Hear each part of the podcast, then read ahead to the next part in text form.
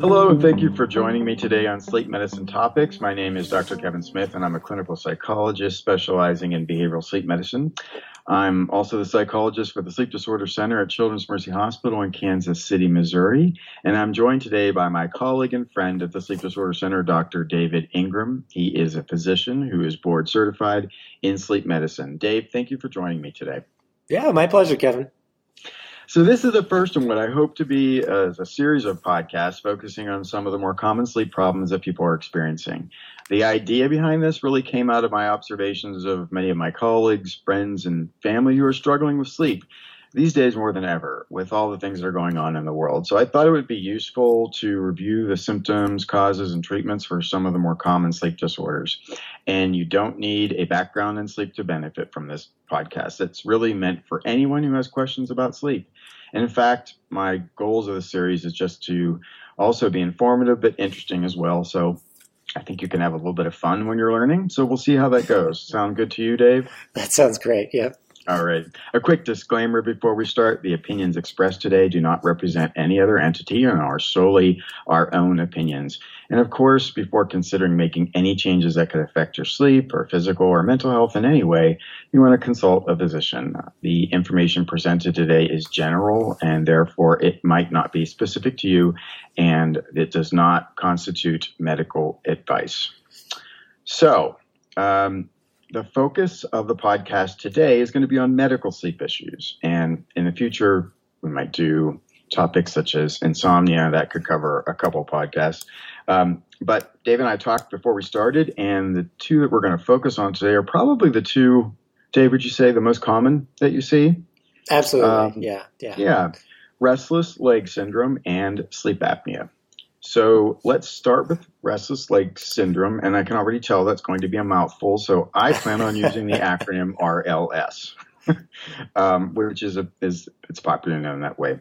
So Dave, could you start us off by just giving us a general overview of what restless leg syndrome or RLS is? Sure, yeah. The first thing about restless leg or RLS is that it does have different names, and if you think restless leg syndrome is a mouthful. A couple of years ago, there was kind of a push to actually put a new label on it because I guess restless leg didn't sound serious enough. So they now, another name for it is also Willis-Ekbom disease. And so that it emphasizes the fact that it's a disease. But in any case, you know, whatever name or label you put on it. I did read that. Sorry to interrupt. I think... And then that, and maybe you'll be talking about this today, but I think the concern was that the name doesn't make it sound official, you know, restless leg, and then adding on a syndrome, like itchy nose syndrome or something like that, where we know it's a real thing, but the name itself, I've heard people say, is that a real thing? Right. Have you heard that? Yeah, like that name didn't kind of reflect how just bothersome this can be and how much it can affect people in their daily lives. So, yeah, exactly right. And the disease, I think, was meant to, putting that label on it, I think was meant to emphasize that this is a real thing, and it's important for people to think about and consider and get treated. And do we want a little trivia on that name real quick? Why not? Okay, yeah. I have that. You're like, go ahead. Yeah. British physician Sir Thomas Willis first noticed the ailment during his studies of the human nervous system. So that's the Willis part, and then Swedish neurologist Dr. Carl Axel Ekbom named the condition restless leg syndrome. So that's how they came up, right, with the Willis-Ekbom name. It's harder to say, you're right, than restless leg syndrome, but that's okay. And it is actually really fascinating to go back and read their initial descriptions of the disease because it really nails home what people experience and the words that they still use today. So, but in any case, to answer your original question, restless leg or Willis-Ekbom, basically this is a sleep disorder where you get these weird, strange, bothersome sensations in your legs at night. And you may have this feeling like you have to move your legs. You lay down, you're you're trying to do everything right. You know you need your 8 hours or whatever to function at your best, and golly, you just can't fall asleep because your legs are driving you nuts. And people use different words to kind of describe what that feels like, but just an uncomfortable sensation, a having to move sensation in the leg is the most common symptom that people kind of report or experience with it. So when you say uncomfortable, that's what I hear too. What I don't hear a lot, and maybe it's a way to help people differentiate, is significant pain. Would you agree that if it's restless leg syndrome, it probably isn't painful, it's just more annoying and uncomfortable? Is that fair to say? Exactly. Yes. They're going to be using words like, or they may be feeling like a creepy, crawly feeling in their legs, maybe a pulling feeling or like an itching. It's usually a deeper kind of feeling. It's usually in both legs rather than one.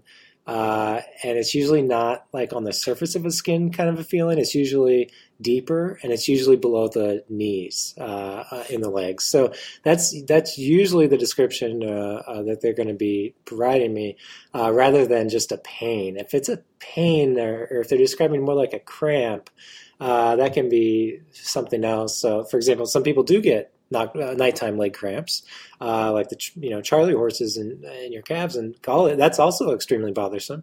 But it's not restless leg; it's a different entity altogether. Now, I don't know if you personally have ever experienced RLS symptoms. I think I have, and it is bizarre because it really feels like it's coming from inside your legs, and you're driven to move them, and then when you do, it stops. And the reason why I asked about pain is I was at a conference many, many years ago where one of the pharmaceutical companies who makes a medication to treat RLS had this display where you sat in this chair and you stuck your legs in these tubes. Did you ever see this? Is this something familiar at all to you? This is a new one to me. Oh, yeah. Okay. So you put your legs in these tubes, and then there are LED lights on the outside, and then they flip a button, and it's supposed to simulate what RLS feels like. Oh. Yeah. So to me, it simulated about 25 people pinching me really hard in different areas of my legs. And then the lights were supposed to correspond to where the feeling was. And it was painful as an overstatement, but it certainly wasn't. It didn't feel good, that's for sure. And I wanted it to end quickly. And so to me, it did not feel like what I think restless leg feels like, to the point where I thought maybe this was some sort of experiment and I was being videotaped. I don't know, but I think they missed the mark. We did get a cookie after, so that's nice. Oh, that makes it better. So what did you experience then that felt different than that?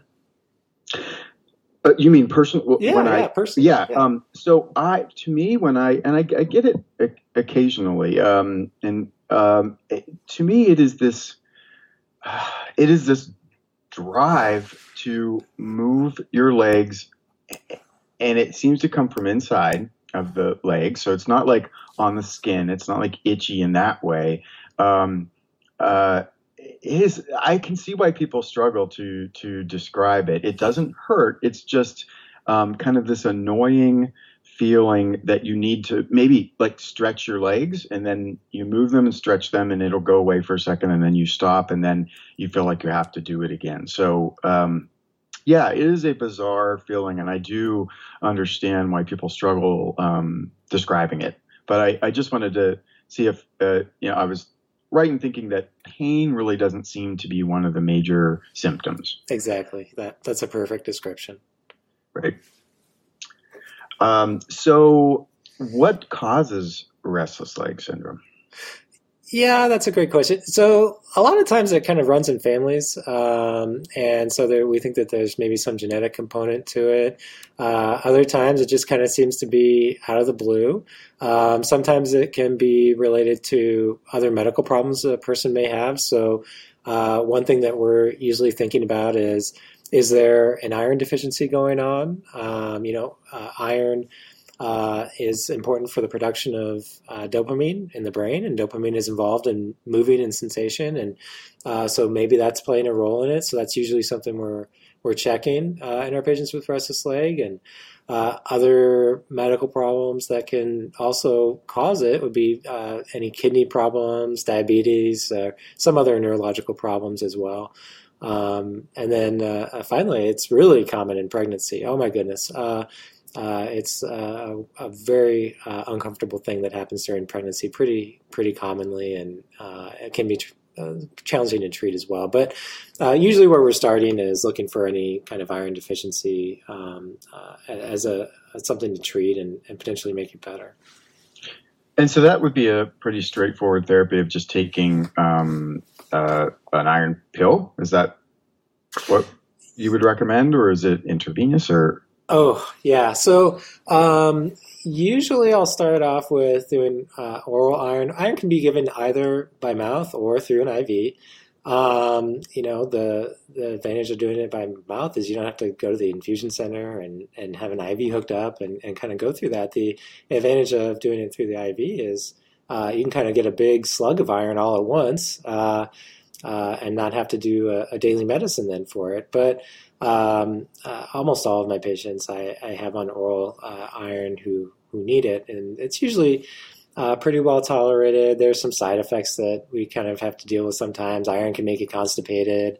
There's certain things that we always try to talk about in terms of when you take the iron, you want to maybe have a little bit of vitamin C with it to help the absorption. So maybe with a glass of orange juice, or try not to take it at the same time as having dairy products, so like milk or yogurt or things like that, because the calcium in that can inhibit the absorption of it. So there's some things that go along with it, and then we also have to kind of reassess and recheck levels every 3 months, 6 months or so to make sure that we're making progress in our levels, but also more importantly clinically that the person's getting better with that therapy. So there's iron, there's stuff that goes along with it, but a lot of times it can be quite helpful. And is this a common syndrome? Yes. So in adults, maybe 5 to 10% of adults struggle with restless leg. In kids, less than that, but still maybe 2 or 3%. So it's really common. And it's something a lot of people struggle with, absolutely. And, just back up a little bit. I think sometimes there's confusion between restless leg syndrome and then the movements that happen while we're asleep. So with restless legs, you're really talking about the feelings and the subsequent movements of your legs before you actually go to sleep. Exactly, right? Yeah. So restless leg is it's a diagnosis based on what people tell us about what they're feeling. Okay. But we also have movements that happen when we're asleep. Some of us are really restless sleepers. We toss and turn. We kick our legs a lot. And some people don't have the restless leg syndrome symptoms, but they are very restless with a lot of leg movements during sleep that they may not actually remember. They just wake up in the morning and they feel like, man, I'm still really tired, but I got enough sleep, but I don't feel like I slept at all. What the heck happened there? And so sometimes there are people who have these leg movements during sleep that disrupt sleep quality and then result in those symptoms. And really the way that we get at looking at that is by doing a sleep study. So for restless leg, we don't need a sleep study to diagnose that. That's totally based on what someone tells us.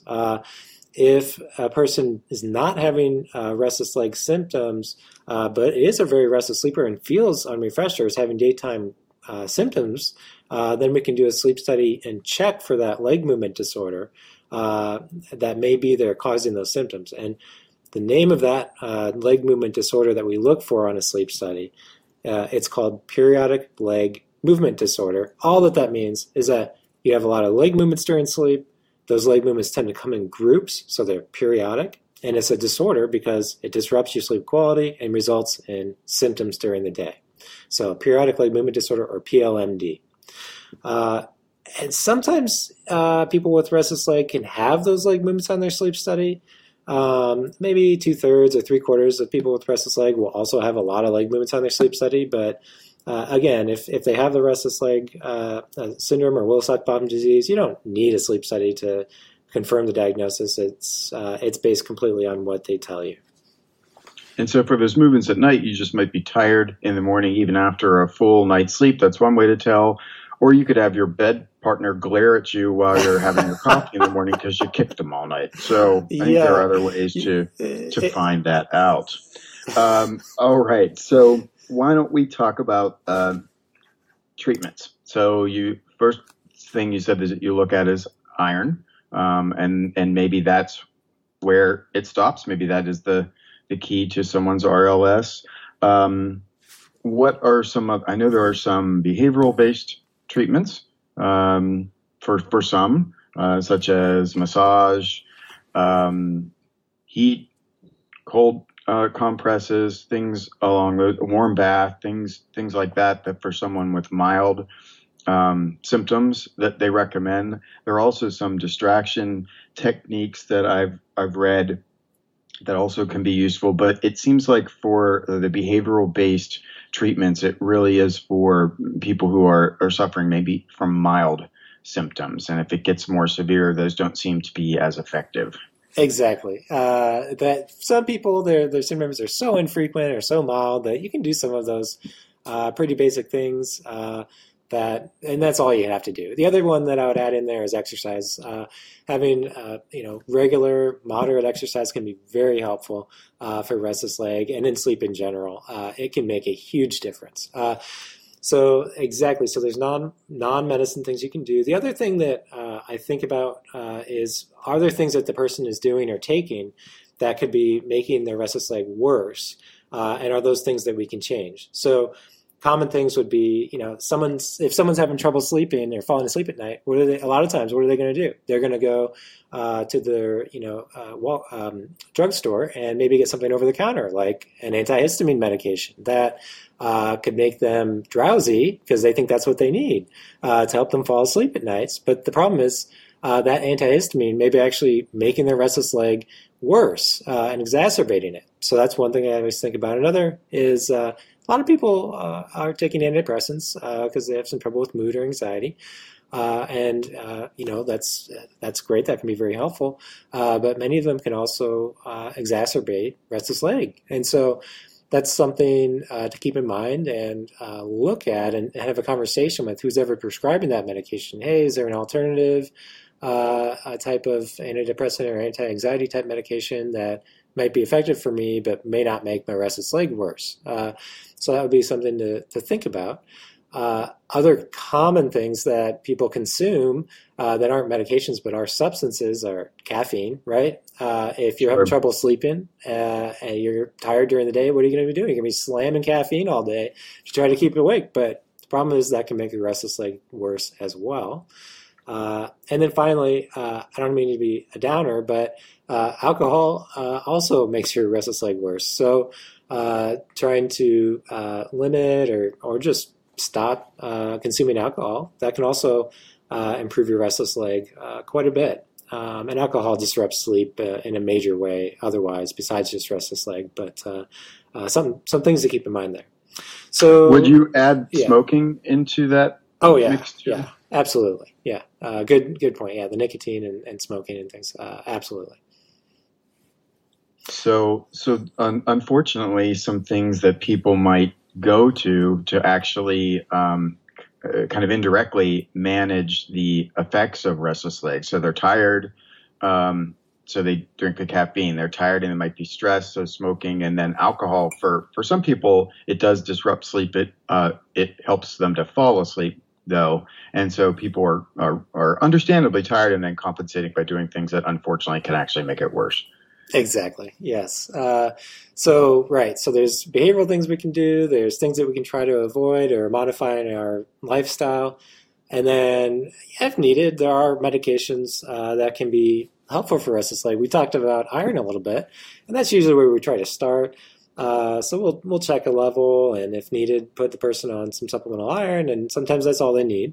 But sometimes that's not effective and we need to go to other medications, and there's a couple different types of medications then that we can use for restless leg.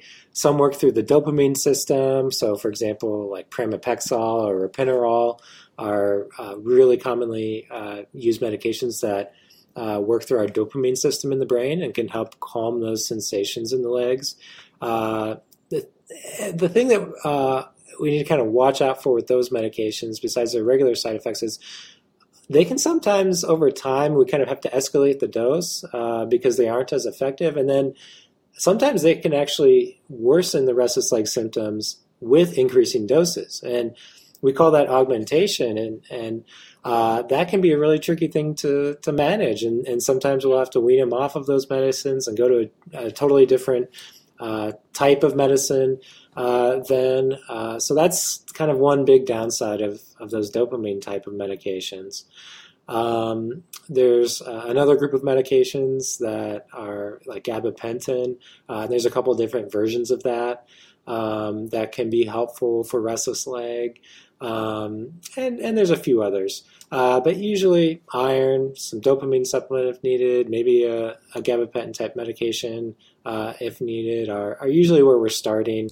There's a few other options, but we do those less often. Okay, so it sounds like medications are can play an important role for some, but maybe a second step, first exploring some lifestyle changes and iron therapy as kind of initial path. Exactly. Okay. Exactly. Yeah. And then, closing out the medication discussion, of course, you would need to see a physician for that and get a prescription if that's the direction that you're going.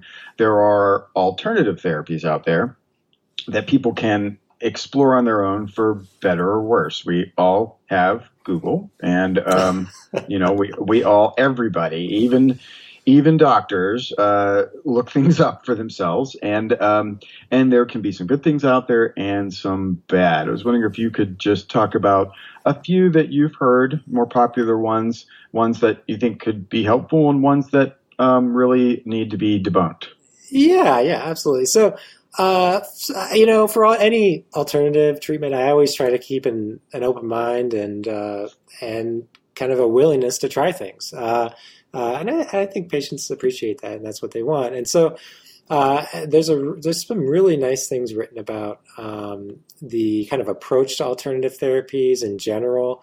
One of our colleagues actually, just Anna Esparham, wrote a really nice article about integrative medicine and kind of talking about balancing what do we know about the safety of a therapy versus what do we know about how well it works and this kind of a thing. And we're at an academic institution, and we always want to kind of be out on the leading edge of new therapies. But at the same time, we don't want to be out so far on that edge that we fall off the cliff, kind of a deal. So some low-risk strategies that I think would be really reasonable to do would be yoga and acupuncture. Is the evidence really strong that those are going to be super effective? Nah, but I would say those are pretty low-risk things that would be reasonable to try, and I think can have other health benefits sometimes as well.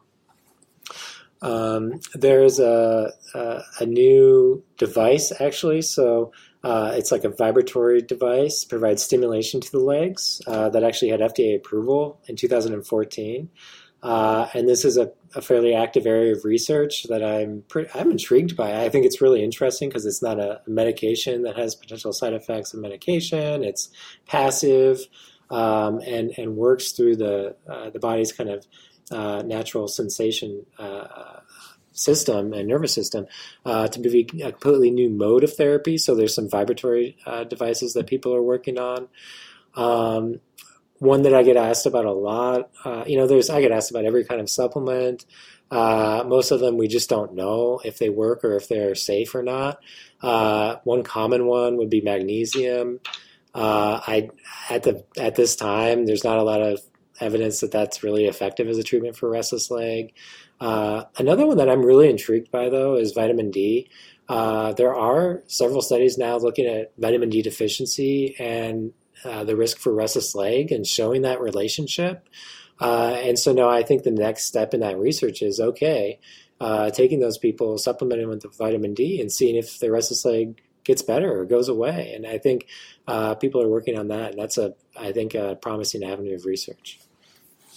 And so with a lot of the possible treatments that you listed, people can just purchase these. You can go to large-scale pharmacy or department store and pick these up. And while the accessibility is good, you would recommend that someone talks to their doctor before trying any of those things, correct? Yeah, of course. And so, and specifically, for example, like if you talk about vitamin D, if I'm considering doing that with one of my patients, I'll check a level. And I mean, if their vitamin D is insufficient, then I'll consider vitamin D supplementation. If their vitamin D is already normal, then of course I won't do it. And so I think if you're thinking about a supplement, it may be worthwhile to talk with your provider about actually checking a level and seeing if you're already at an okay level already, you know, and so that therapy wouldn't make sense for you, that kind of a thing. So, I think it would be a great idea to first talk with your doctor. You can do a lot of things over the counter. It doesn't mean it's necessarily a good idea. Sure, right. Supplements can have side effects too, and I think that it's easy for all of us to forget that. We know medications definitely, but it feels like sometimes if you can pick it up in a pharmacy in aisle 7, that it's worth trying, and it can have detrimental effects too. So be careful what you read out there. I guess is the take home message. But it sounds like that there are some possible upcoming therapies that could be helpful. Absolutely. So I'll close with one that I heard of. Have you ever heard of putting a bar of soap under your sheets? I haven't. Do tell. If you Google this on the internet, it's there, and it's mainly for supposedly to help for cramps, either foot cramps or leg cramps, but any kind of discomfort. So. You know, the medical explanation for it is really kind of funny, how something in the soap can penetrate the skin, or I mean, it just falls apart pretty quickly. But it's out there. And I will say, getting a really bad foot cramp in my right foot for like several nights in a row, to where I had to keep it at a certain angle, and once it went left or right, it would really hurt. The next morning, I did a little Googling, and I read that, and I thought, this is ridiculous. So of course I'm not going to do it. So I did it, you know. I had a bar of soap, and I thought, I'm just going to stick it under my sheets in the morning, and then I'll get into bed at night. I don't know, like I thought it had to percolate, or like it has to work its magic, yeah. I knew that it wasn't, you know, I knew it made no sense from a scientific standpoint, but, if you're looking at like a cost benefit analysis, right? It was 59 cents. I had it in the, in my bathroom, new bar. And then again, looking at the possible side effects, unlike a supplement where you really could have some damaging side effects if you took up too much magnesium or something like that. I didn't think I was going to get any negative side effects from a bar of soap. The funny thing is, at least with the foot cramp, it seemed to help. Now, that annoyed me because I knew that it was a placebo effect, but I also looked up stretches, which in the end is what helped, and that's why I don't have them anymore. But I had to laugh because when you're in a lot of pain, you get desperate and you do silly things. So I guess I share that story because if you are going to try something that's over the counter, I guess the two things I would look at is, one, you really want to make sure there aren't a possibility for side effects. It's not worth trying valerian root or whatever it is when you're not sure what could happen to you, right? And the second would be cost. I mean, there are pills out there, I'm sure you've seen them, Dave, we won't go into them today, that supposedly treat RLS, and you look at the ingredients, and it's a lot of stuff, of the things that we just talked about, and are expensive, like $40 for 20 pills, and I mean, it's a lot of money. So it's worth thinking about not trying some of these things if they really end up costing you a lot, and in the end don't do anything. Well, so I would just say, as I can just, I'll speak for all of your sleep colleagues that work with you. We all appreciate you with using the soap more frequently. So thank you for that. You know, at the very least, I'm sure it just made my feet smell good. So that was, you know, that's a bonus. But no, I did it laughing, and you know, it helped me at least to understand. You know, when you're desperate and you need a fix, you try anything. So I will go on record to say I'm not recommending it. You know, and that I had clean sheets, I guess, too. So that was the side benefit. Anyway, in closing, can you think of anything else regarding RLS that you want the public to know today, Dave? You know, if you think that you're having those symptoms, talk to your doctor about it. I mean, this is a very treatable thing, and you may feel a lot better. It'll improve your quality of life if you get this thing dealt with. So don't be shy about talking to your doctor about it. Good advice. Okay, let's move on to part 2, sleep apnea. Now, restless leg syndrome might be a syndrome that people might not have heard of. I will bet you most people have heard of sleep apnea. And I think if you lined 10 people up and said, do you know anyone or yourself who has sleep apnea or has used, and we'll talk about CPAP therapy these days, you're going to get a lot of people that have. Oh, yeah. Everybody knows, you know, Uncle whoever has his CPAP machine. He's got his mask, you know, kind of a deal. Everybody knows someone with sleep apnea. His CPAP machine might be in the closet with an inch of dust on top of it, but we will talk about that in a moment. So general overview, what is sleep apnea? Sure, yeah. So sleep apnea just means you have pauses in breathing during sleep. That's it. And it comes in different flavors, you know. You can have different reasons for having pauses in your breathing. One reason is if your airway is collapsing and obstruction. So what happens there is your airway kind of partially collapses, you know, as you're asleep, and you're still trying to breathe hard and get the same amount of air.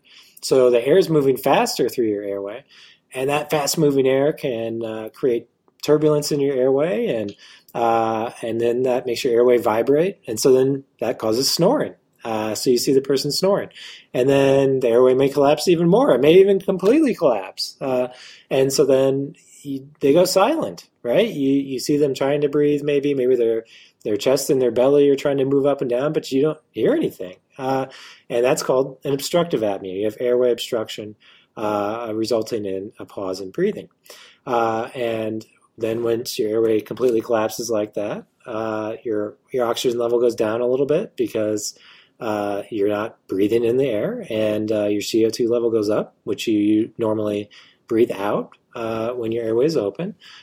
Your brain senses those changes and goes, whoa, we need to start breathing again. And so you have a little awakening or arousal. And that's good because then your airway opens up and you start to breathe again, right? You may see the person snort or gasp or wake up kind of like with choking kind of sounds. That's them opening the airway back up and starting to breathe again. So that's good. That's kind of a protective mechanism. But then the problem is that cycle repeats itself. And if that's happening really frequently throughout the night, then you're having all these little arousals. And again, it's one of these disorders where you feel like, man, I got the right amount of sleep last night, but I don't feel like I slept at all the next day. What the heck is going on there? So that would be obstructive sleep apnea. The other kind of flavor of sleep apnea is called central sleep apnea. And all of that means is, again, you have pauses in breathing, but those pauses are not because your airway is collapsing and causing obstruction. It's just a pause in breathing because you're not trying to take a breath. And there can be several different reasons for that, but that's the other flavor. That's less common, but it still happens sometimes. So obstructive sleep apnea and central sleep apnea are kind of the two different flavors of sleep apnea. Obstructive is much, much more common. And given that, maybe we'll focus on obstructive a little more today, since that's the more common one. What is there a heredity factor? Do you find that it runs in families? Oh, yeah, absolutely. So sleep apnea does tend to run in families, and that probably has to do with the fact that the things that can contribute to sleep apnea, like the structure of your airway. So if you have a larger or smaller airway, if you have a larger or smaller jaw, if you've got a big tongue, all of those things are kind of anatomical factors that can contribute to airway obstruction, and so that just your anatomy tends to be similar in families. Just kind of is something that you inherit. And so that's probably why it runs in families. The other thing that can run in families is trouble with weight gain, and that is another big risk factor for obstructive sleep apnea is being overweight or obese. And as you add that extra tissue in your body, you can also get some extra tissue, around your neck, get that big neck, that can also contribute to airway collapse. And sometimes that fat is also deposited in the tongue, and having a big tongue can also contribute to airway obstruction. And so it sounds like that we're going to be kind of going down the road of possibly some lifestyle changes that could help with this. Before that, so unlike RLS, this is definitely something that you wouldn't diagnose just from a questionnaire, because most of the symptoms are happening when you're asleep. So either you wake up after a full night's sleep and you're still tired and don't feel refreshed, or again, you have that morning coffee conversation where you were snoring all night, and your bed partner is letting you know that. Is snoring one of the most common symptoms, and is it always a symptom of sleep apnea? So the most common symptoms in adults, yes, snoring, loud snoring, being fatigued during the day, and being sleepy during the day. But you don't have to have all of those symptoms, or you don't necessarily have to have snoring. Other symptoms that people can sometimes have, sometimes they're very restless sleepers, tossing and turning, and that may be because they're trying to kind of reposition and open up their airway, right? They'll be maybe cranking their neck back, trying to open up their airway. Maybe they're breathing through their mouth. They may have gasping or choking awakenings. And sometimes they have to wake up a lot and go to the bathroom a lot during the course of the night as well, actually. So snoring is very frequently associated with it, but not necessarily, is kind of the short answer. And so to really kind of make the diagnosis, if there is a suspicion for sleep apnea, then the next step would be doing a sleep study to see if that's actually going on or not. And I know from our sleep disorder center, we have a lab. Can adults, if you're looking at sleep apnea, can adults do an at-home sleep study? Is that an option? Yeah, that's a great question. So in kids, me and Kevin, we usually just treat kids. And in kids right now, currently, the standard of care is still you got to come into the sleep lab because that's more accurate. And kids may not have a severe sleep apnea, so we may miss it if we do an at-home sleep study. In adults, that's not the case. If a lot of times, if you're having an adult who's presenting with symptoms concerning for sleep apnea, and you suspect they might have pretty bad sleep apnea, maybe moderate or severe sleep apnea, and they don't have any real other major illnesses or sleep disorders that could sometimes confound the sleep study, then a lot of times you can do an at-home sleep study in the adults, which is, more convenient, and a lot of people prefer that. It's not quite as necessarily as accurate a lot of times, especially for mild obstructive sleep apnea. But for someone who has moderate or severe, it's a reasonable option for them to consider, definitely. And if you had to do an in-lab sleep study, it isn't the worst thing in the world. When I started in this line of work, I wanted to have one just to be able to talk to patients about what it was like. And no, I didn't sign up for a multi-pack where I'm going every month like some sort of timeshare. I don't want to do it again. It wasn't my best night of sleep, but people worry that they aren't going to pass it or they won't be able to do it. I think with the people who may have sleep apnea, they're pretty darn tired. Usually, not always, but you'll sleep. It's not, like I said, you have it's a test, so you have things hooked up to and everything, but it's not invasive. It doesn't hurt, and it's one night, so it's It's not the worst thing in the world, fortunately. Exactly. Yeah, I did the same thing when I was a fellow. Right at the beginning of the year, they had us do sleep studies just as, again, experience what you're ordering, kind of a thing. So you know what you're sending people for. And I had the same impression, right? There's nothing natural about the sleep that you're getting in the sleep lab. You got all these stickers and sensors all over you. You got some stranger coming in and out of the room. You got a video camera up in there. I mean, right? It's different. But exactly like you said, almost everybody gets enough sleep to where we're able to kind of answer the question about yes or no they have sleep apnea, and if so, how bad is it? Which is really why we're ordering the sleep study in this circumstance. So I think the take-home message is if it's determined that you need one, try not to worry about it. There are many tests out there that you probably have already had in your life that are more invasive or painful. So this is not. So if you need it done, get it done. All right. So you've been diagnosed with sleep apnea. What now? Right. So yeah, let's fix it. So when I think about treatment options for sleep apnea, I think of them kind of like a menu. There's a lot of different therapies out there that we can consider, and what's right for one person might not be right for another. But in adults, usually the first place where we're starting is usually with CPAP. So wearing the mask on the nose at night. And it's a pretty simple idea, right? In obstructive sleep apnea, your airway is collapsing, and what CPAP does is it blows extra air in your airway to keep that airway open. So it's a pretty simple therapy. It's all that machine is doing is it's basically just taking air from the room and it's blowing it in your nose. It's heated, humidified, purified air. It's the best air you'll ever breathe, but it's just air. And it's air, not oxygen, because that's a confusion. A lot of times people think that it's oxygen that they're breathing, but it's just air. Exactly. If we're just doing CPAP, it's just taking room air, so air from the room that has the same amount of oxygen that you would normally be breathing. If sometimes we have a patient where they also have other things going on where they may have low oxygen levels in addition to having sleep apnea, where then in that circumstance we would add in supplemental oxygen to their CPAP.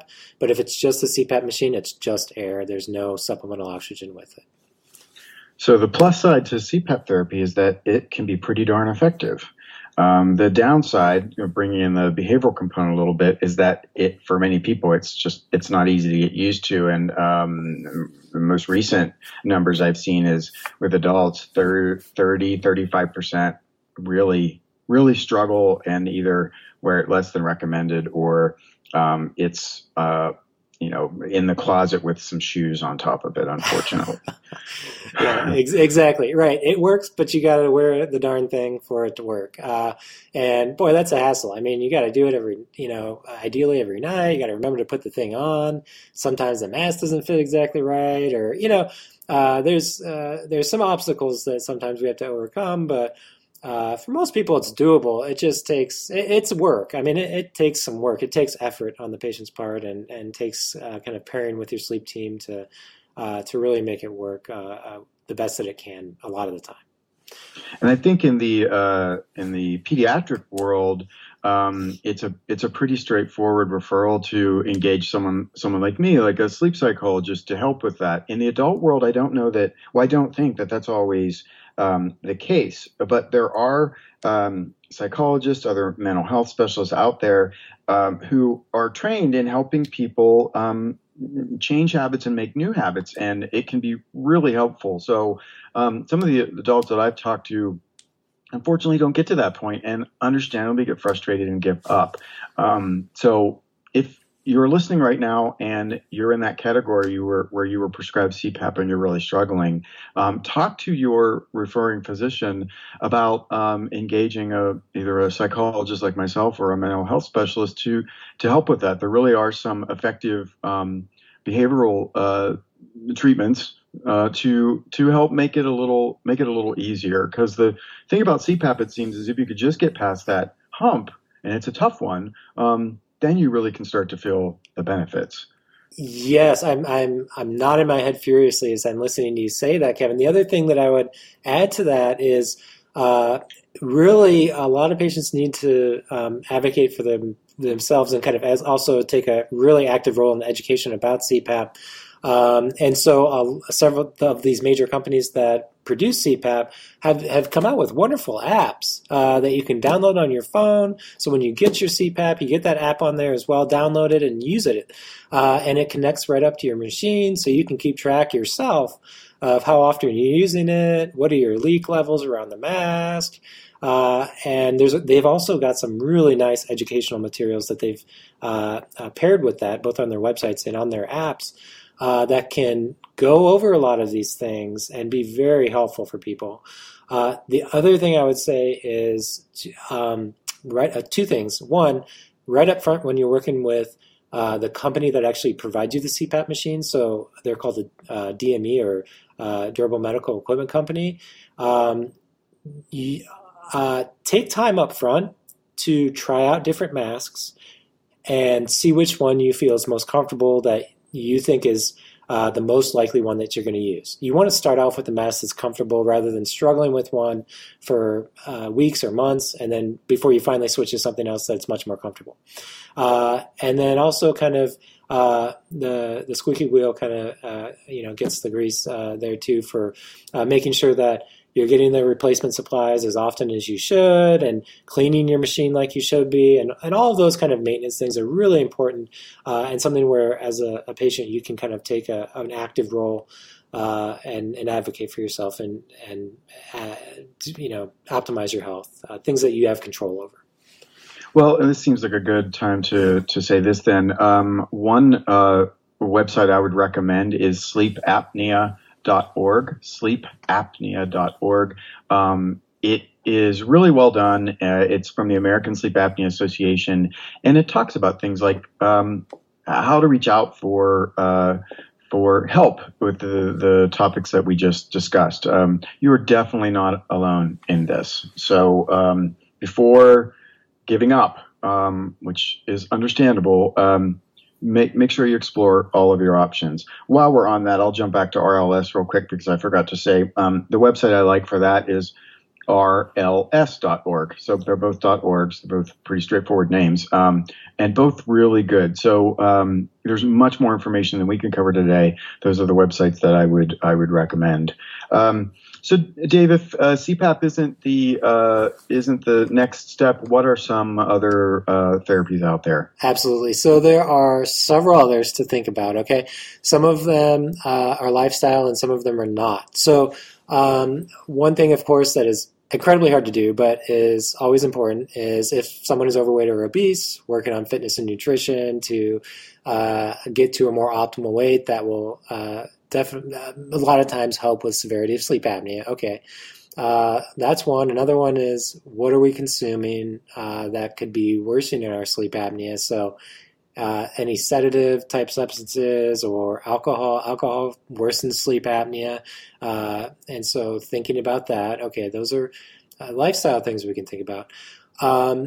A lot of people now are doing dental devices. So adults who have mild to moderate sleep apnea, who can't tolerate CPAP, a reasonable option a lot of times is getting a dental device called a mandibular advancement device. And really all that this is it's a mouth guard-like device that a dentist can make for you, and you just wear it at night, and it basically pushes the lower jaw forward, and when you push that lower jaw forward, it helps bring all the structures in the airway up and out and helps open up the airway and prevent airway obstruction. So that's something that is a wonderful option for a lot of people, and if they're not going to use their CPAP, it can be very effective as well. I would say if you're considering that therapy, making sure that the dental provider that you're working with has a lot of experience with these devices, because they also can have some side effects, so you want someone on the team who can help you if those things come up. So there's some dental devices. Surgery is an option. So in kids, we're a lot of times talking about tonsils and adenoids, but in adults, there are also some surgeries that could be considered. So for a while, there was a surgery where they would take out different soft tissue areas in the upper airway called the UPPP. That's not as popular there, but for some people are good candidates for that still. There's a larger surgery that actually works on the bone structure. So that surgery is actually where they adjust the adjust is a gentle word for it. The jaw, so extending the lower jaw out, especially to help open up the airway. That's called an MMA, and that actually has some fairly decent data. It can be very effective, but that's a surgery. That's a surgery on the bones of your face, okay? Sure. And the kind of latest and greatest thing that's coming out is something called a hypoglossal nerve stimulator. So all that is where they implant this device that's kind of like a pacemaker-like device where you turn it on at night, and when you're breathing, this device delivers a gentle pulse of energy to the nerve that serves your tongue.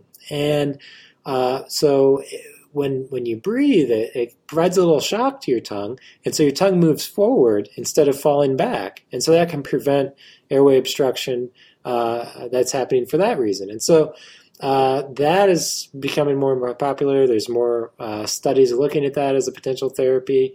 And so there's a lot of options out there surgically. I think that when you're considering surgery, the really important thing is that you are meeting with a surgeon who has a lot of experience with sleep surgery and can help determine which, if any, of these therapies you would actually be a good candidate for.